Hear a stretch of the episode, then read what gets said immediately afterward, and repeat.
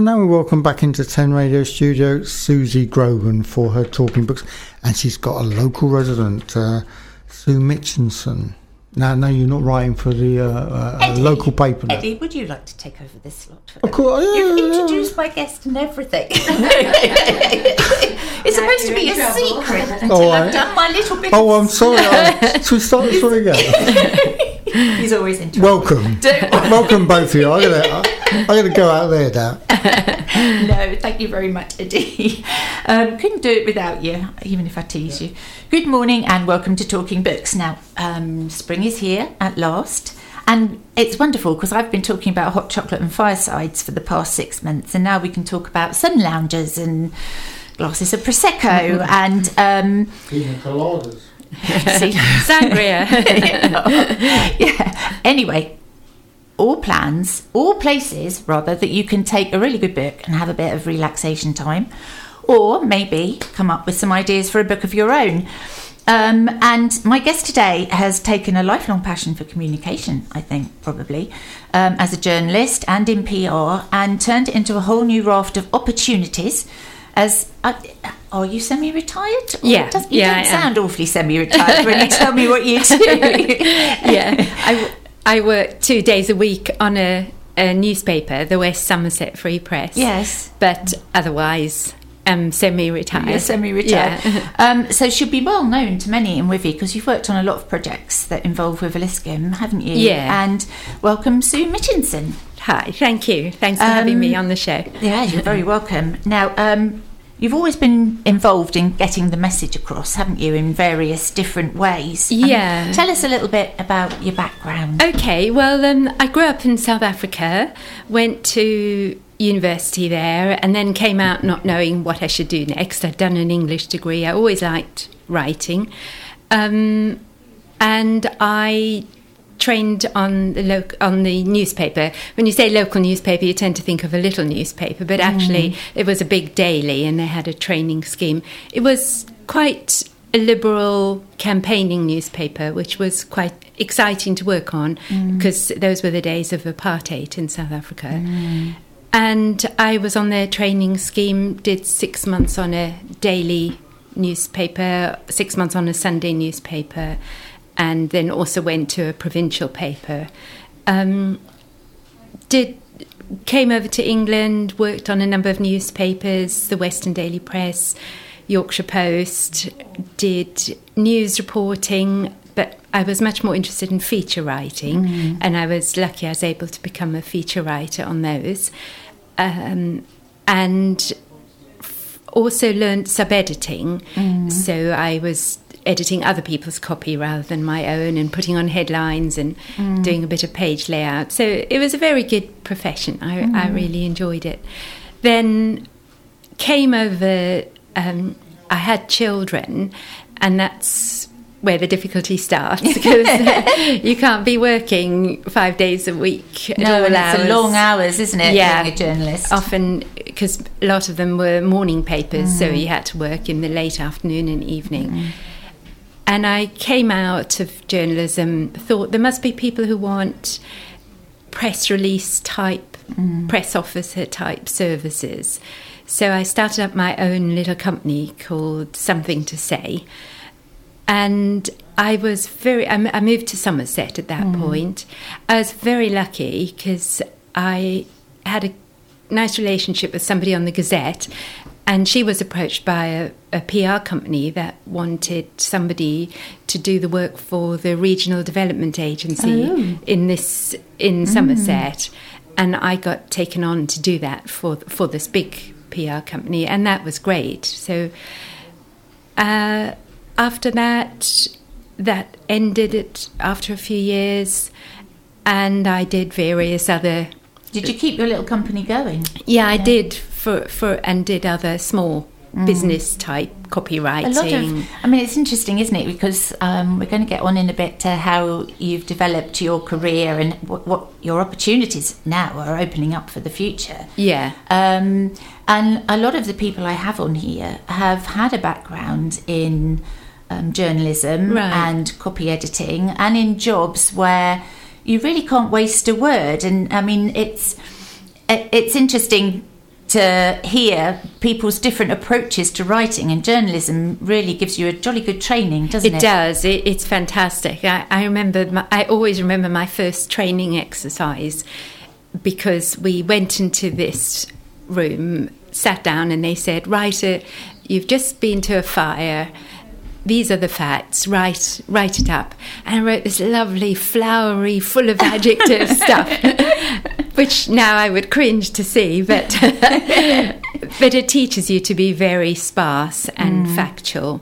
But that also, after you've done it for a long time, has its drawbacks because mm. it's very formula very it's a bit of a straitjacket mm. so features was more enjoyable you could expand more you could talk more about the person you were interviewing and try and mm. get to mm. the heart of things a little bit more. Yes, but I, I mean, I, I, write magazine articles. Right. And you're given a word count, and it still feels a little bit like a straitjacket. Yeah, it? yeah, it does. It you does. Know, you've, you realise you've got 3,000 words and you've been given 1,500. Yes, and you've got to stick to the facts. Yes, even if it's a fascinating subject, you've yes. still got to get in that 1,500 yeah. words. Yeah.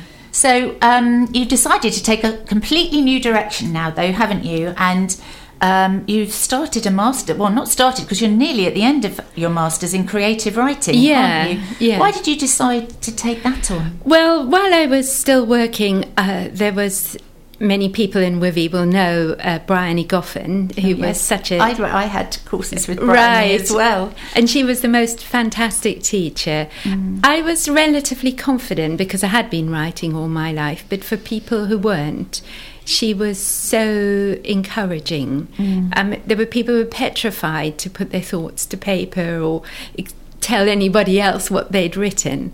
And it, she was brilliant and very encouraging at whatever level you are. Mm. Uh, so I did that as a class, and I, I just found the freedom and I, I felt like a, a, child who was gone in, had gone out to play after being in school all day, you know, and I loved it. Mm. And I did that for a few years, but I found I, and Bryony actually moved away from the area, but I also felt I wanted something more. I wanted mm. to do more than just a one week, um, you know, one day a week in mm. a, a lesson. So I looked around. I thought I'd like to try and do a, a master's in creative writing, mm.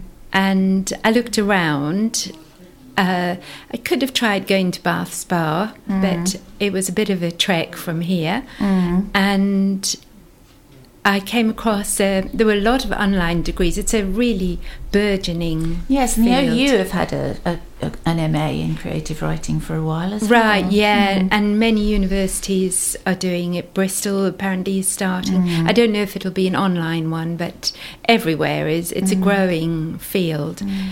But yeah, I, I like the sound of Manchester Metropolitan University's mm. online course and I embarked on that, and it, has been fantastic. It's three years part time because I'm still working part time. Yes. Uh, I thought I'd try and do it that way. It's quite a big commitment, isn't it? Because we've had um, uh, Clare Donoghue on here, and she um, did the creative writing course at Bath Spa. Oh yeah. And she left a career in London in banking to do it because, wow. she, and she got at the end of hers, she got um, a publishing deal and she writes thrillers. Right. Oh, I've read them. Re- set in the Quantocks. The they? last one was set in, okay. the, set in the Quantocks. They were set in South London, and then the last one was set in the Quantocks. And right. you know, you get the shivers now every time you go over the Cothelstone yeah. Hill. And Spoiled it for you entirely. Yes. you see a car behind you. No, no spoilers, but really do search out these books. They're, they're terrific, and they're in the local libraries and things right. as well. Um, and you know, I think she found that it was freeing as well. And yeah, the, as you were telling me actually that the, the final project isn't a dissertation, is it? You've got a pretty major. Um, yeah. project going on. Tell us a little bit about yeah. that one. Well, the first two years you have a mixture of workshops, online workshops on work that you are writing, plus mm-hmm. various projects, which in themselves are, are fascinating. But the workshops, ideally, you need to be thinking towards your final year when you've got to in, as you say, instead of a dissertation, you have to produce a book, a fully fledged, completed book. Yes, yes. So, yeah. Has the previous two years um, offered you the opportunity to look at things other than writing fiction, or is it a straightforward fiction course? I mean, sometimes you can look at screenwriting or. Um, it's been that's what I've liked about the course. It's been very varied. Uh, we looked. We had two modules looking one year at contemporary. I chose the children's writing route. Um, so we looked at contemporary children's classics as well as older older children's classics, and analysed them and had to do essays about them. So that was very interesting. And then we also had a module where we looked at we could choose I what area to um, investigate, and I chose the area of looking at uh, publicising and how how to market and the whole publishing industry Oh gosh. because um, it's so varied. You know, ideally, you want to find an agent who's going to say, "This is wonderful. I, I, I'm your person." know. but uh, but they're very interesting self-publishing or partially. I came across one company which I thought was very interesting. They do they're a publishing company, but you they do crowdfunding. So Oh, you right, have to work quite hard to get to a certain level with crowdfunding. Then after that, uh, they will take it on as a as a proper publisher for you. It's funny because if you look back into the 18th and 19th centuries, when people were publishing their books, they were often by subscription, and it's Yes. it's actually a very similar process. You know, Yeah. you get some promises. That's um, exa- that yeah. people will fund you, and you know they get something at the end of it because they get copy of your completed book. Yeah. Um, it's- crowdfunding is a great way to go. I think. Yeah, it's very similar, and I and I, I gathered from my research for the project. You're meant to keep in touch with them to some mm. extent, tell them how things are going. Mm. So, so they're quite involved. Your readership mm. before they've even had the book. yeah, Yeah, I think it's so, So- because it's so important now, isn't it? I don't know if you learnt about this on your course. You have to be not just ready to be a writer, you have to be ready to be a marketing executive as well and be very um, proactive on social media. Did they talk about things we like did. Yes, we had um, some sessions with agents and publishers, but they seem because some people are very nervous and they're not you know some you obviously have done it to some extent and with my sort of background I wouldn't be frightened of it. But if you've not been involved at all in that Yeah. world it's a completely other skill. And they were quite reassuring that you don't have to be. If you want to great but uh, but if they take you if you're taken on by a publisher peop although I've always read that if you can do marketing mm. yourself in, in whatever form, yeah, Yes. it's helpful. They do like you to be on Twitter and Facebook. and Yeah. It does help you build a readership, but I've always wondered perhaps when you look at Twitter whether writers are just tweeting to other writers rather than getting readership. I think it is a skill to make sure you're getting out to readers, isn't it? Yes, and it's a bit of a chicken and egg situation because I looked at some of the social media of people like Neil Gaiman mm. or other well established writers, and they've mm. got massive followers and they interact what seems like a very personal level with their followers. And they've got a big marketing team behind them who I'm are sure. tweeting for them. Yeah, I reckon. but they make it sound very much very I'm sure they do pop in every so often. Yeah. but, you know, it's. Uh, Yeah, they must do. But mm. yeah, it's a, it's it's a fascinating world. I mean, yes, you say from your background that's not something that's going to come difficult become difficult. no, although I don't particularly like doing PR, I have to say. but yeah, I, I certainly would. And perhaps if you're involved and interested for trying to promote that. yeah, it can take up a lot of time. Yes, that was the other thing I've heard people say. So if you're enjoying the writing part, yes, yes, yeah. So the, the, the the book that you're producing for the last year, are you able to tell us any more about it, or is it top secret? No, I can tell you. My difficulty when I talk about it is I find it very hard to encapsulate, but it's a fantasy. I like fantasy. I grew up on a Mm. diet of fairy tales and things. Mm-hmm. Uh, aimed at round about 11 to 12 year olds. It involves a a, a, a young girl of that kind of age group, age 13, who is in a different sort of world to ours. And her sister marries a cat man. The, the, these people who are, these beings who are Yes. cat people. Yes. And there's a, I hadn't intended it that way, but there's certainly a lot to do with racism and things like that. It's come, it, I just found came into it. Yes. That's probably for, is your, from your experience in South Africa. I imagine, yeah, hmm. consciousness of it. And this girl has to escape with her fairly newborn, her sister's fairly newborn baby to another world for fear of them being Yes. killed.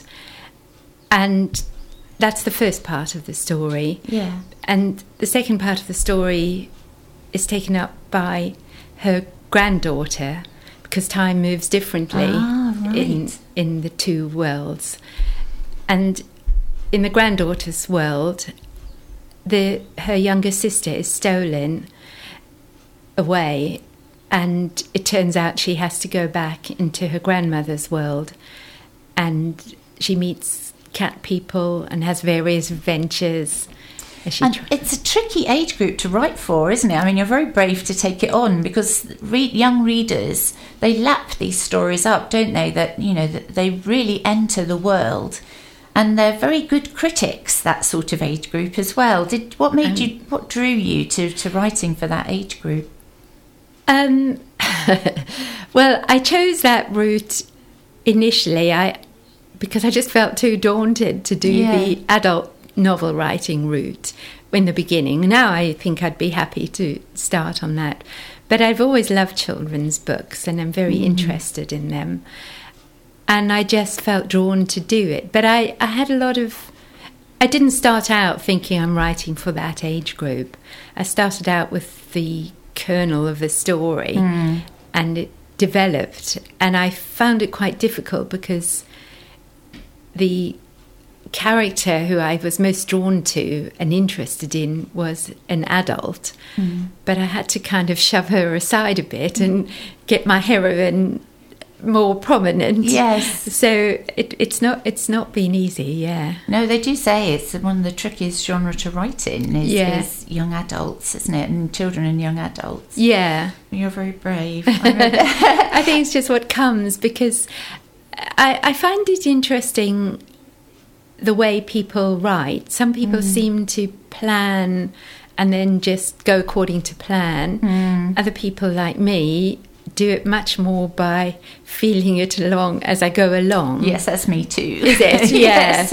Yeah. yeah. I was very disappointed. I, I went to a talk by, um, at at a literary festival, and there were these three women talking who um, about about their books, and one of them was a lecturer in creative writing, and she said. Oh, I always tell my students to plan. She said, I don't because I can't. but, but I always tell them that's what they ought to do. And I thought it, I was so glad that the advice we were given was to do what comes naturally to Yes. you rather than feeling, again, that there's a straitjacket you've got to fit into. You know. Yes, I've been doing this show for five years now, and I think that for everybody that's come in, you know, that the planners possibly um, are in the majority, but you never quite know whether they're telling the whole truth. Yes. because you know that it's wonderful if you can work with sticky notes up on the wall and Yeah. And make sure that you've got your characters in the right place at the right time. It must save an awful lot of time and trouble in editing because you realise you've actually made a complete blooper Yes. um, and and not tied up a string or something. Are you finding that as you go along, or are you going to write the whole thing and then go back over it? Um, I did find after I'd got a certain way in that I felt I was just wandering aimlessly. So at that point, I did get sticky notes, and a helpful thing that I was told one, uh, my tutor said, one person she knows, if there are key scenes that people have in their minds, to write those and then Yes. try and see how you can link them. Yes, jump in at the middle. Yeah, Yeah. things that really grab you. So I found that very helpful. And I did then develop more of a plot, but still discover things as I go along. Yeah, and I don't rewrite. And I could see on my course some people got very bogged down trying to get a particular bit absolutely right. But for me, I wanted to. I'm trying it by the end of this month to mm. have the first draft finished, and it is going to need loads of rewriting. I know mm. that. Yeah. But And the uh, best writers do it, don't they? They say you chop 30% and then chop another 30%. Oh, really, I'll have nothing left. I've got to have at least I think you have to write words. another 30% somewhere along the Okay. line. I think the process of writing is fascinating. It is. I, I, I just love it. I mean, the, the the thing for me though is the more I've learnt about writing, is the more uh, were you taught to read with a writer's eye? Because sometimes you can pick up a book and suddenly you'll find you're reading it as a writer and you're thinking, oh, where's that bit going? right? No, I I'm able to kind of put it aside. oh, good. I, I don't like it. no, but if it's not, if I'm not enjoying a book particularly, then I will get analytical about it. And I've just read a, a lovely book someone lent me, which is self-published, and I enjoyed it. I, I it was set in South Africa, so I had a lot of uh, interest in it. But but I could I could see looking at it afterwards. There were things I, I could see how I think she could improve that. But so yeah, you have the writer's eye, but, but it's nice to suspend It is, and just disbelief. And, Yes, yeah. just drop. I, I've been recommended a book called The Toymakers, which Oh. is actually um, it's a bestseller, and I'd not seen it before, and it is fantastic. But I'm going, oh, could have left that bit out. Oh, could have left that. Oh, bit out," right, yes. Which is always, uh, oh, I wonder if that's going to resolve itself, and it's a bit frustrating. I just want to be in it. It's one of those fantasy books that Yeah. you just want to be in. right. So look out for that one. You I know, will, you, yeah. go and have a look at it because I know you know the age group is an interesting age group as well because it could be adult, could be Yes. adult. Um, Trouble so- is now you've told me that I'll be looking at it critically Oh as no! well. I'm so sorry. Nobody listened to that. If, if, you heard that, now um, how long have we got, Eddie? Because I know we've got an extra five minutes. Right? Yes, we've got an extra five minutes.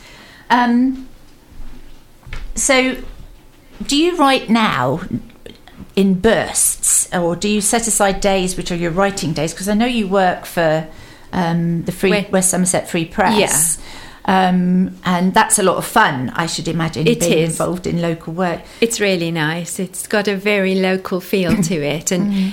very human interest stories and very community minded places I'm writing about. So, so yeah, I Mm. yes, because we got a wonderful piece. I, th- I must have exchanged emails with you in the past about the the um, Heritage Lottery Fund project we did, which Oh, was the good. Children of the Great War project. Yeah, um, that finished. It's 18 months ago since Is it finished really? now. We've got the wonderful, uh, in Jubilee Gardens, we've got the wonderful memorial. yeah. Um, and we got fantastic coverage in the Ah. Free Press. It was lovely Oh, to thank see you. because it's great for the local families and things to Yes. see their children are involved Yes. and things like that. Yes, I've been writing about a few local people like Rosie Johnson, who's been doing her wonderful work for refugees, and Mm-hmm.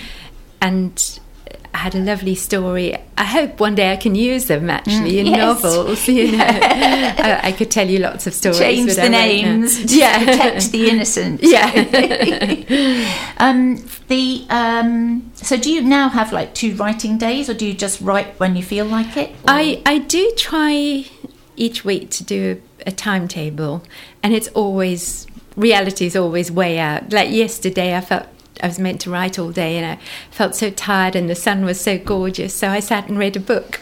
But I don't often do that. Well, it's But the joy of being a freelancer. sometimes, Yeah. Yeah. You can then work at 10 o'clock at night. if Yeah, I do find that I do it in bursts. Is that how you do it? Mm, yeah. Yes, and if you really, really get involved, a whole, you know, morning can go by. Yeah. And another time it'll be like walking through glue. Yes, yes.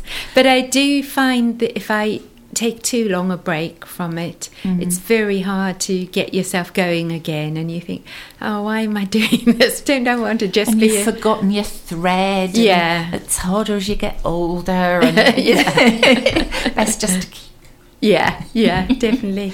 I mean, it's it's it's fabulous to have you in here because I think that we need to have you in again. Um, I mean, I may have some news later on, not at, not today, um, but have you in later again to see when your novel is actually finished and Oh. out there, and and you know the end of your course is is. is you know, a step into the unknown, Uh, perhaps. thank you. Because you said you've got lots of ideas for the future, didn't I you? do, yes. Mm-hmm. I uh, one of the modules I did was a historical fiction one, which I found so interesting, Mm. Yeah. and we had to do a project on that, which I think could be the seed of a, another book in the future. That would be for adults, uh, based around the life of Susan Anthony, who was. Uh, one of the most instrumental people in bringing women's rights to America, getting them the vote, and fascinating Sounds- research. Yes, historical fiction is fantastic. Yeah, you do a lot of It's that, a lot of you? research. Yeah. a lot of research, and because I write non-fiction and privately write my fiction based on a lot of the stories in my non-fiction. Right. so- Yeah. yeah. So, but this isn't about me. Um, it's it's been wonderful, Sue. I mean, watch out because we, we've been having a wonderful discussion actually about what we're going to call ourselves when we write our fiction. Um, watch out. You'll, you'll keep your surname, Yeah. perhaps. Yeah, I Yes. So watch out for the Mitchinson bit. Probably Susie. yeah, Susie. Watch out for Susie Mitchinson um, on your bookshelves. Um, hopefully, in the not too distant future. I hope so. Thank Yes. you. and you've chosen a particular track to end with. Is there a Yeah. reason why you've chosen it? Well, I chose it because I thought we were talking about words today and mm-hmm. the power of words, and I think songs are often so powerful because this one is Michelle Shocked, who I like very much, and she gives. It's almost like poetry. It gives a feeling of a time and a place, and there's a kind of nostalgia, and then the music adds another layer to the words. So that's why I chose it. That's fantastic. No, uh, what's it called? Eddie, you've got it. Memories Oh. of East Texas, I think it's called. That's But right, thank yeah. you Yeah. very much for coming in, Sue, and um, hopefully we'll see you in the future. Thanks very much. Thank you.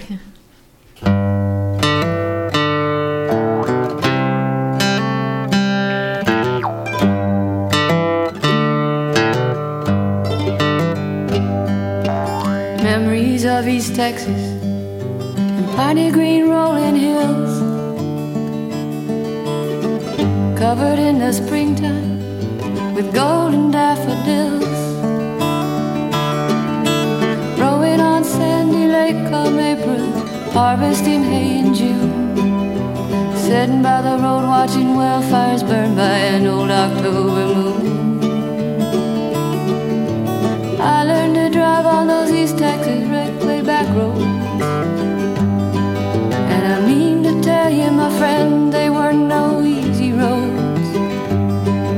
Had to watch out for all the curves down by Kelsey Creek and detour through the Lindsay's pasture when the water ran too deep.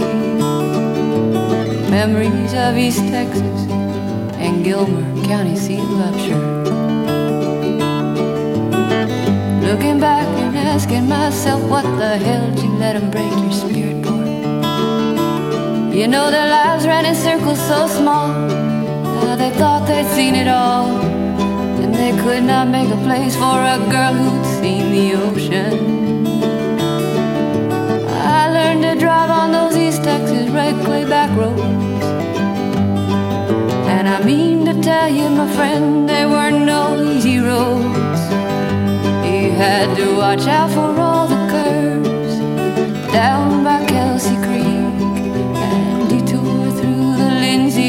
Pasture when the water ran too